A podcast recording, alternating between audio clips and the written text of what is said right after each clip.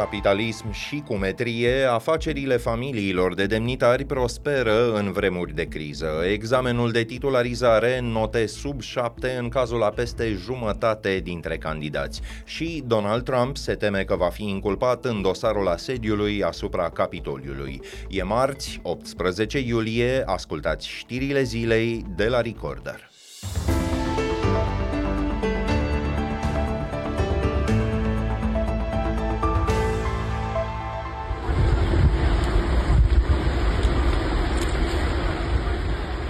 10 hectare de vegetație au ars astăzi în apropiere de București, între localitățile Ilfovene, Bragadiru și Măgurele, în condițiile în care valul de căldură din această perioadă se intensifică. Poliția a oprit pentru o vreme traficul de pe centura capitalei din cauza fumului dens. Zeci de pompieri au fost trimiși la fața locului, focul a fost stins după câteva ore, fără să se fie extins în zonele rezidențiale.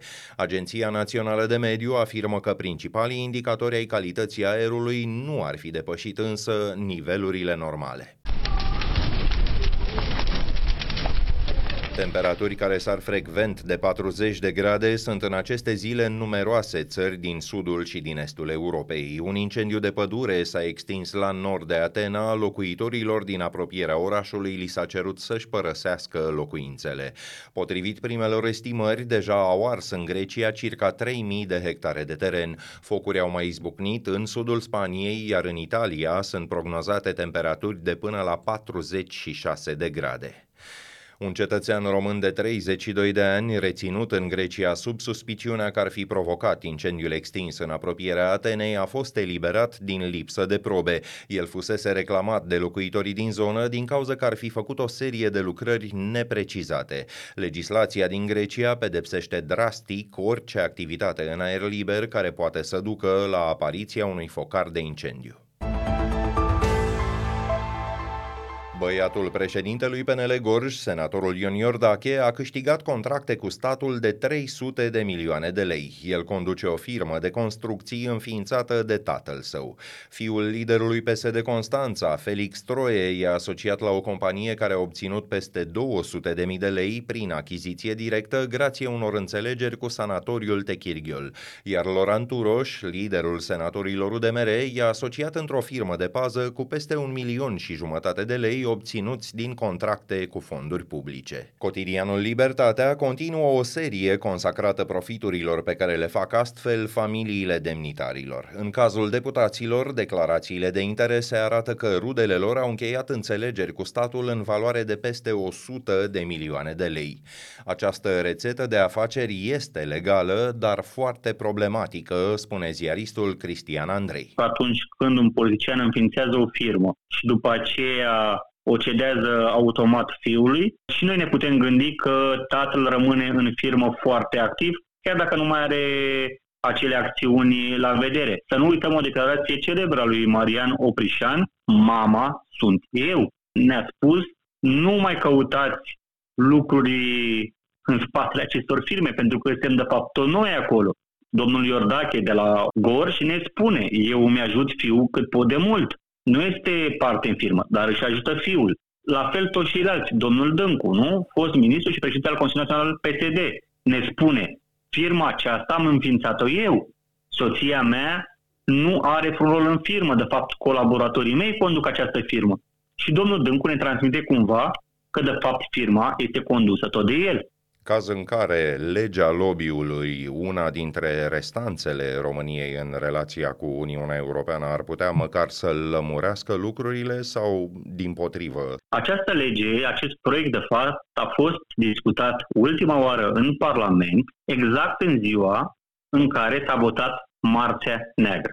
În decembrie 2013 am asistat aproape 8 ore la o dezbatere despre legea lobby-ului în Comisia Juridică din Camera Deputaților, în timp ce parlamentarii din aceeași comisie votau într-o altă sală, pe ascuns, amnistia și grațierea, dacă vă mai aduceți aminte, de atunci, de un deceniu, această lege nu a mai fost niciodată pusă în discuție într-un mod uh, concret în, uh, în Parlament. Și atunci mă aștept ca și acest tip uh, de lege să apară în Parlament doar la capitolul impuse și mai puțin ca o voință a parlamentarului român. Iar între timp, afacerile merg nestingherite. Cred că vor merge mult în nestingherite pentru că polițianul român s-a învățat că există un mecanism prin care poate acționa legal. Toate informațiile sunt publice, sunt în declarațiile de interese, iar de acolo începi să te uiți și să te întrebi cât este afacere, cât este capitalism și cât este cumetrie în politica locală.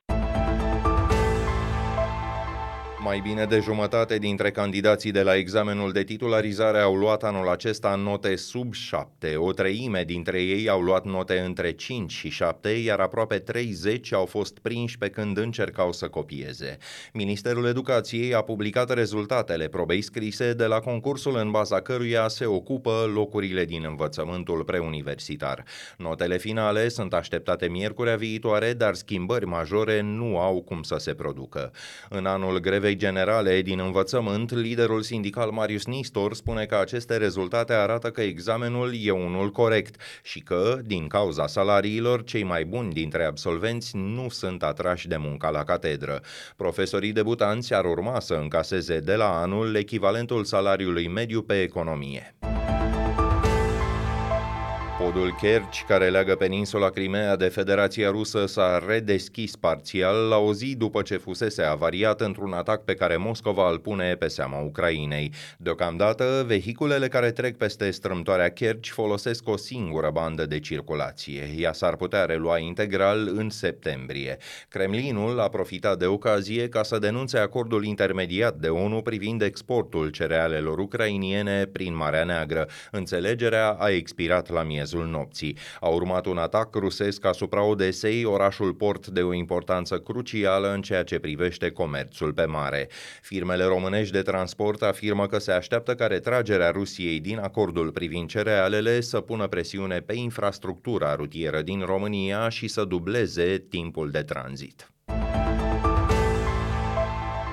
La rubrica Fast Forward, alte știri care ne-au atras atenția pe parcursul zilei, negocieri prelungite între PSD și PNL pe tema majorării unor impozite, surse citate de g4media.ro afirmă că discuțiile s-au amânat până săptămâna viitoare. Președintele liberalilor, Nicolae Ciucă, e în vacanță. Coaliția se gândește între altele să sporească taxele pentru tutun și jocurile de noroc, dar și impozitele pe dividende. PNL se arată însă rezervat, liderul senat senatorilor partidului, Daniel Fenechiu, a sugerat la RFI România că unele instituții și companii de stat ar putea, în schimb, să facă economii. În ultima instanță, va trebui, fiind un guvern puternic, un guvern cu o majoritate stabilă în Parlament, să ne uităm puțin și pe schema de personal a statului român, care trebuie să recunoaștem, indiferent din ce parte vedem lucrurile, este ușor cam sucoasă. Ce se înțeleg din ce spuneați mai devreme? Că PNL-ul nu va susține sub nicio formă introducerea de taxe noi sau majorarea unor taxe și impozite? Noi nu credem că o creștere a taxelor în momentul de față ar rezolva problema deficitului. Noi știm foarte bine că în momentul în care crești taxele, mediul de afaceri reacționează. În momentul în care taxele sunt mari, oamenii încep să de taxele. După primele 5 luni ale acestui an, deficitul bugetar se apropia de nivelul de 40 de miliarde de lei. Primăria sectorului 2 din București, condusă de Radu Mihaiu, a dat aproape 90 de autorizații de construcție în baza planului urbanistic zonal aprobat de administrația Firea în 2020. Instituția a publicat statistica la cererea site-ului hotnews.ro. Autorizațiile au fost emise, deși pe rol se aflau mai multe procese pentru anularea documentației de urbanism. Printre proiectele aprobate se numără mai multe blocuri între case, pe spațiul verde, câteva turnuri și hiper supermarketuri. Primarul general, Nicu Șordan, a atacat în instanță mai bine de 30 de autorizații emise până în toamna anului trecut. Pentru perioada care a urmat, el a făcut o plângere prealabilă. Donald Trump susține că ar fi vizat direct de ancheta judiciară privind asaltul asupra Capitoliului din 6 ianuarie 2021. Partizani de-ai săi au încercat atunci, prin mijloace violente, să împiedice proclamarea ca președinte a lui Joe Biden. Trump afirmă că procurorul special care investigează cele întâmplate l-a anunțat că ar avea patru zile la dispoziție ca să se prezinte în fața unui mare juriu, un grup de cetățeni trași la sorți și dotați cu largi puteri de anchetă. Fostul președinte se așteaptă să fie pus oficial sub acuzare. El e deja inculpat într-o altă anchetă federală pentru că a refuzat să restituie documente confidențiale pe care le-a păstrat după ce plecase de la Casa Albă.